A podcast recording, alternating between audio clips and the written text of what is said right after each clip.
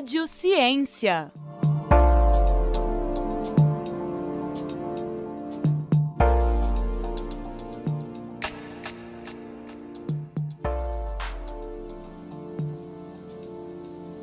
Olá, sejam bem-vindos a mais um episódio do Rádio Ciência. Meu nome é Henrique Chapini e hoje vamos entrevistar o professor associado do Departamento de Ciências Biológicas da UFOP, o professor Frank Silva Bezerra, que é doutor em Ciências Morfológicas pela UFRJ. E no programa de hoje a gente vai entender um pouco mais sobre o estudo orientado pelo professor Frank sobre os efeitos causados pelo cigarro eletrônico que foi publicado na revista Biomed Research International. Seja muito bem-vindo, Frank. Ah, boa tarde, muito obrigado pelo convite mais uma vez, Henrique. Obrigado, a gente que agradece, Frank. A nossa primeira pergunta, professor, seria para o senhor contar um pouco mais para a gente sobre esse grande artigo elaborado por você e seus orientandos, os demais pesquisadores também de outras universidades, que foi publicado pela revista Biomed Research International. Bom, antes de mais nada, boa tarde a todos que estão nos ouvindo. É, é importante ressaltar que a epidemia do tabaco ela existe há vários anos, na verdade há várias décadas. E a partir de 2003, mais especificamente na China, houve um farmacêutico que ele criou um dispositivo eletrônico para parar de fumar. Isso foi patenteado em 2007 e de forma comercial isso se expandiu principalmente nos Estados Unidos e na Europa. Esse dispositivo ele é, ele é composto basicamente de uma bateria, um tanque que possui um líquido e esse líquido ele contém a nicotina, que é uma substância viciante, obviamente causa dependência química, e outros produtos. Hoje existe a quarta geração, isso foi patenteado por esse farmacêutico chinês. E desde 2007, especificamente nos Estados Unidos, eh, houve a comercialização eh, dos dispositivos eletrônicos, que são os vapors. Né? Então, eu, no meu doutoramento, eu trabalhei com a fumaça de cigarro, especificamente o cigarro né, comum, e eh, a partir daqui, quando eu cheguei na UFOP, eu comecei uma linha de pesquisa relacionada à exposição à fumaça de cigarro, pesquisa experimental, e a partir dessa pesquisa experimental, de vários várias dissertações e, mais recentemente, algumas teses, nós começamos a iniciar os trabalhos porque eh, pouco se sabe sobre os efeitos, tanto em curto prazo ou longo prazo, da exposição ao aerosol, ao vapor é, utilizado desses dispositivos, porque ele funciona através do aquecimento. Existe um dispositivo denominado atomizer que ele promove o aquecimento desse líquido e com isso transforma né, esse líquido em vapor. Então eles, eles eram chamados de vapors. Qual o grande problema né, relacionado aos vapors? Primeiro é, é que, a, que, a, indústria está se reinventando, a indústria do tabaco. Ou seja, ela, ela veio né, com o intuito, alternativa para parar né, ou cessar o tabagismo, mas na verdade, é por trás disso que se veio percebendo é que nós temos uma nova epidemia de utilização de produtos do tabaco, principalmente no público-alvo, que são os jovens, porque a propaganda feita por essas empresas, elas procuram passar uma imagem que é distorcida, que o, esses dispositivos eles são seguros, né, e eles podem ser utilizados por qualquer um. Isso não é uma verdade. Esses dispositivos hoje sabem que eles possuem efeitos tóxicos tanto para o sistema respiratório como para outros sistemas, como por exemplo o sistema cardiovascular. Então, para ser mais específico sobre o nosso trabalho em questão, nós é, resolvemos avaliar e comparar os efeitos em curto prazo em um modelo experimental de exposição à fumaça de cigarro e a esse dispositivo eletrônico. É, então, com isso, nós utilizamos uma estirpe de animal específico, que são camundongos da linhagem C57 Black 6, o qual é, são um, modelo, um ótimo modelo de resposta inflamatória pulmonar e também sistêmica, e avaliamos durante um curto período de tempo, em cinco dias. E aí nós comparamos esses efeitos, mais especificamente no sistema respiratório. Uma vez que já existem dados na literatura científica mostrando que apenas uma baforada que você utiliza esses dispositivos eletrônicos aí, você já tem alterações significativas no sistema cardiovascular. Sim, muito obrigado, professor. Deu para entender muito bem. E quais foram os objetivos que vocês esperavam no início do projeto? Alguma coisa saiu do controle ao longo desses estudos realizados? Ou tudo aconteceu da forma que vocês esperavam mesmo? Você sabe que, que a ciência ela, ela tem vários caminhos, né? Ao longo de todo esse processo, nós enfrentamos é, várias é, situações, dentre elas, por exemplo, que aqui no Brasil, a Agência Nacional de Vigilância Sanitária ela proíbe a comercialização desses dispositivos. Então, é, nós tínhamos essa dificuldade de acesso a esses dispositivos, né, para pesquisa. Hoje, facilmente, os jovens, eles, não só os jovens, mas os adultos, eles conseguem, apesar de ser proibido, adquirir esses produtos relacionados a, a, aos vapers, né? É, então essa foi uma, uma, nossa primeira barreira, encontrar, né, ter esses é, esses dispositivos em mãos. Então é, isso aconteceu através de importação e o nosso objetivo, só para ressaltar aqui, foi realmente comparar essa exposição que nós já havíamos estabelecido desde o meu doutoramento para exposição tanto de forma aguda quanto de forma crônica, em curto período e longo período desses animais, mas tentar comparar e observar esses efeitos nesses animais, nesse modelo experimental, que, que são os camundongos C57 Black 6. E aí, olha a nossa surpresa, nós encontramos alterações significativas, por exemplo, na frequência respiratória desses animais e também para dados de inflamação e do estresse oxidativo.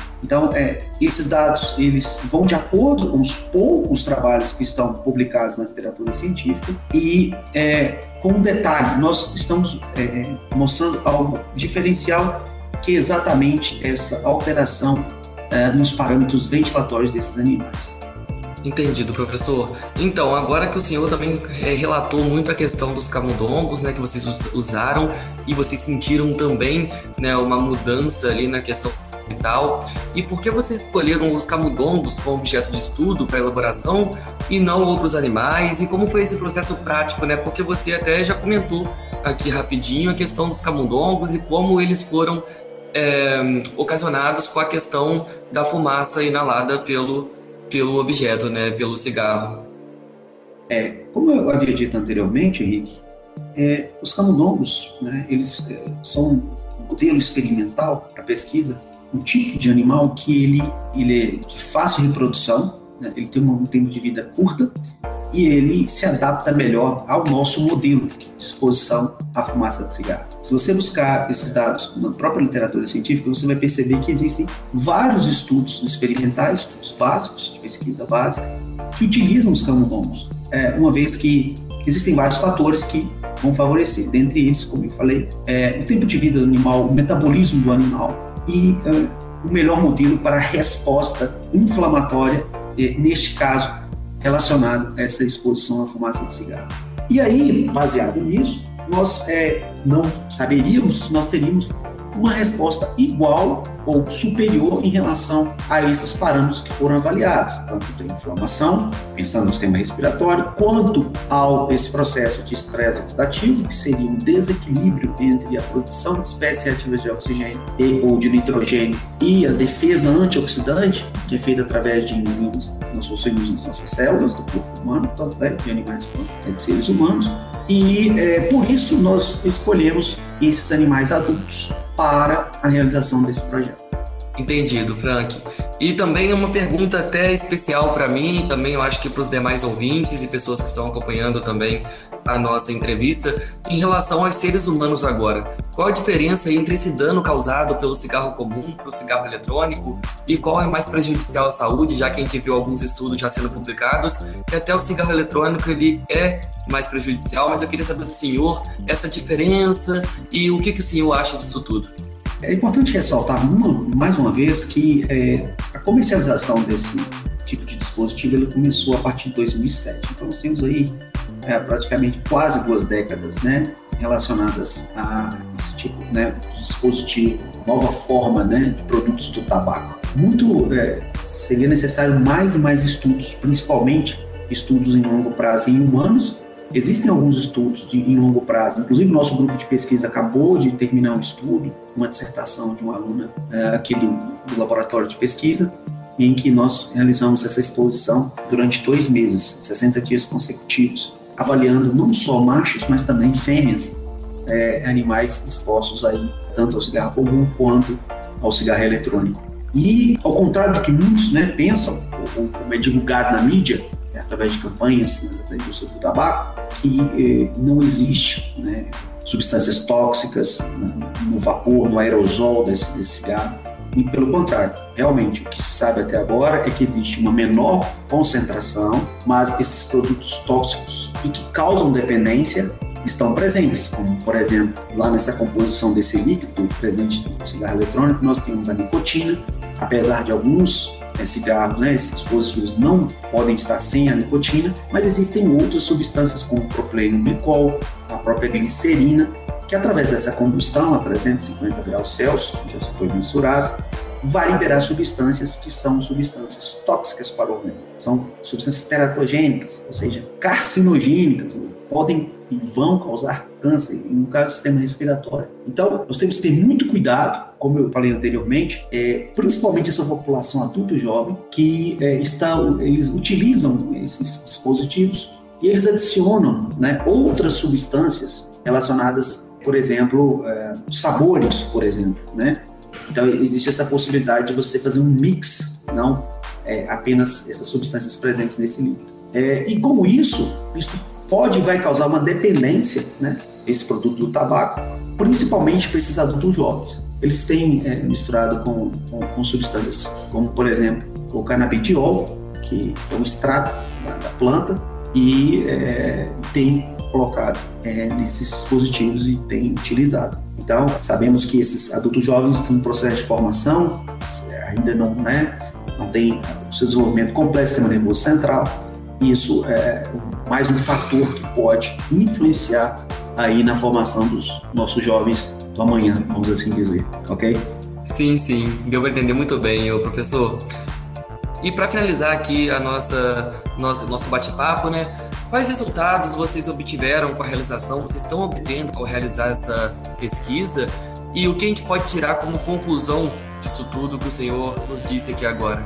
Bom, Henrique, é, o que, é, para ser bem objetivo, né, para você, é, no seu questionamento, é, é, que esse curto período, no, no caso do nosso estudo, foi suficiente para promover alterações fisiológicas, do ponto de vista né, dos parâmetros ventilatórios, alteração da frequência respiratória desses animais, e promoveu, sim, uma inflamação e causou um estresse oxidativo no pulmão desses animais. Mas mais do que isso, é, esses dados eles corroboram é, com dados que já foram descritos anteriormente na literatura. Porém, em humanos, uma vez que em, em 2020, 2019 para 2020, houveram alguns relatos, somente nos Estados Unidos, de pessoas que apresentaram intoxicação, alterações, é, inclusive com uh, alguns relatos de fibrose pulmonar relacionada ao uso do dispositivo eletrônico. Mais estudos são necessários, isso demonstramos inicialmente esse estudo em curto prazo. O nosso objetivo, como eu coloquei anteriormente, é realizar um próximo estudo em longo prazo, onde nós vamos comparar os machos e as fêmeas tentando observar se existe um dimorfismo sexual, ou seja, se existe uma dependência de em relação ao sexo para é, esses animais, ou seja, se os machos ou as fêmeas vão responder é, com maior ou menor intensidade através dessa exposição ao cigarro eletrônico em questão, ok? Muito obrigado, professor. Então, gente, você já sabe, né? Essa diferença toda do cigarro eletrônico, a gente já sabe também o dano causado e dessa excelente pesquisa que o professor Frank está aí por dentro, está elaborando junto com os discentes, mais professor, mais, mais pesquisador, mostram também essa grande diferença e o que também causa para nós, seres humanos, a questão da inalação do cigarro eletrônico. Então, parabéns, professor, novamente pela excelente pesquisa que o senhor está aí à frente. E mais uma vez a gente gostaria de agradecer também por ter aceitado o convite da Rádio FOP. Eu que agradeço mais uma vez e gostaria de deixar né, minha mensagem para vocês que cuidem, né, principalmente, né, dos seus filhos, dos jovens, porque eles é, estão mais, estão, eles são os mais suscetíveis a essas novas armadilhas que a indústria do tabaco é, está produzindo de forma né, velada, né, transmitindo algo que, em, em, tese, não seria né, maléfico para a saúde, mas sim o cigarro eletrônico, ele causa, né, ele tem seus efeitos adversos, isso é, está comprovado cientificamente, portanto, a melhor forma seria evitar não só a exposição de forma passiva, como a forma ativa. Eu que agradeço mais uma vez, estou à disposição sempre aí é, que vocês né, precisarem. Um abraço a todos, boa tarde. É isso, professor. Muito obrigado mesmo pela sua presença aqui. E para você que nos acompanhou até agora, fique por dentro aí das nossas produções pelo site radio.fop.br e também pelas redes sociais. No Instagram e no Facebook é só procurar né, por Rádio Fop. Já nos principais tocadores de áudio é só procurar por o Fopcast. E a edição e sonoplastia desse programa é de Rayan Martim. Até a próxima edição do Rádio Ciência. Valeu, gente!